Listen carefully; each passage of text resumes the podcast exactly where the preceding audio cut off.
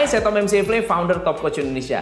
Hari ini kita akan membahas tentang fungsi sales supervisor.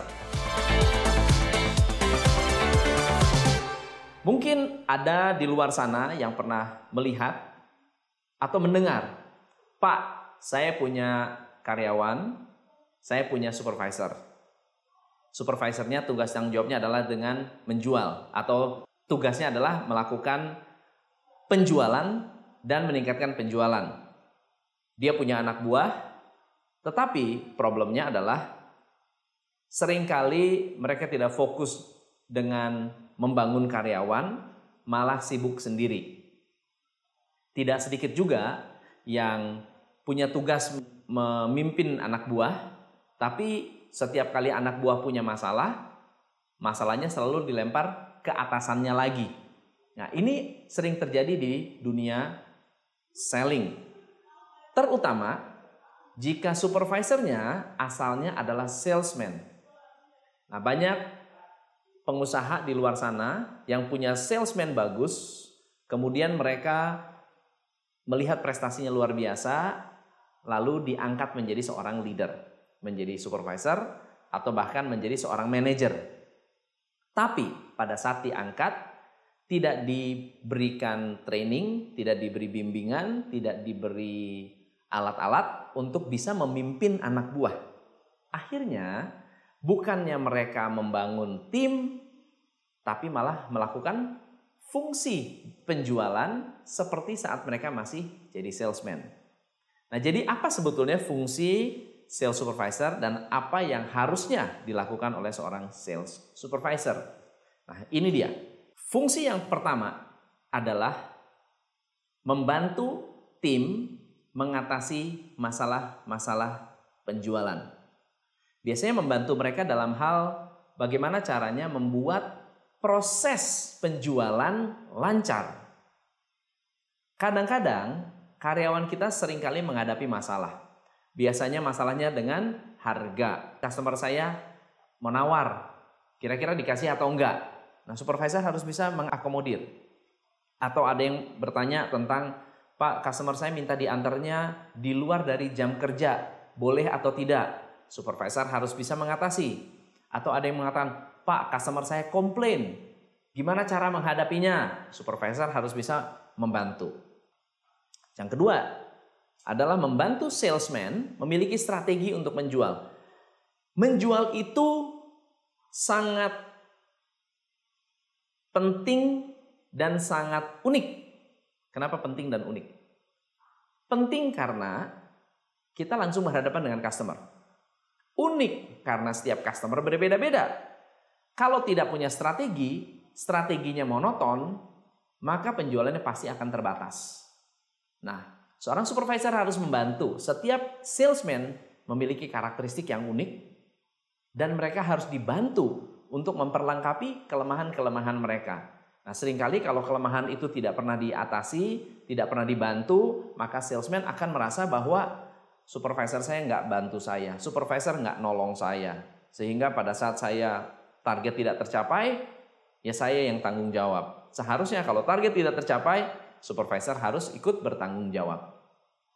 Tugas yang ketiga adalah memberikan laporan kepada atasan, baik harian, mingguan, atau bulanan. Apa yang dilaporkan?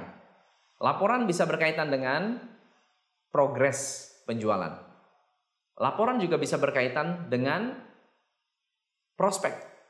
Apa saja prospek-prospek yang bisa dilakukan, siapa saja prospek-prospek yang bisa di closing, dan juga apa saja produk-produk yang prospek untuk dijual. Yang ketiga, laporan mengenai perkembangan karyawannya. Apakah karyawannya semakin baik, apakah karyawannya semakin buruk, apakah karyawannya perlu lebih banyak dilatih, apakah karyawannya perlu ditambah, supervisor ini harus memberikan laporan. Nah banyak sekali supervisor nggak tahu cara bikin laporan, akhirnya manajer yang buat laporannya. Fungsi yang keempat adalah monitoring pekerjaan salesman. Monitoring ini ada tiga cara. Cara yang pertama dengan role play.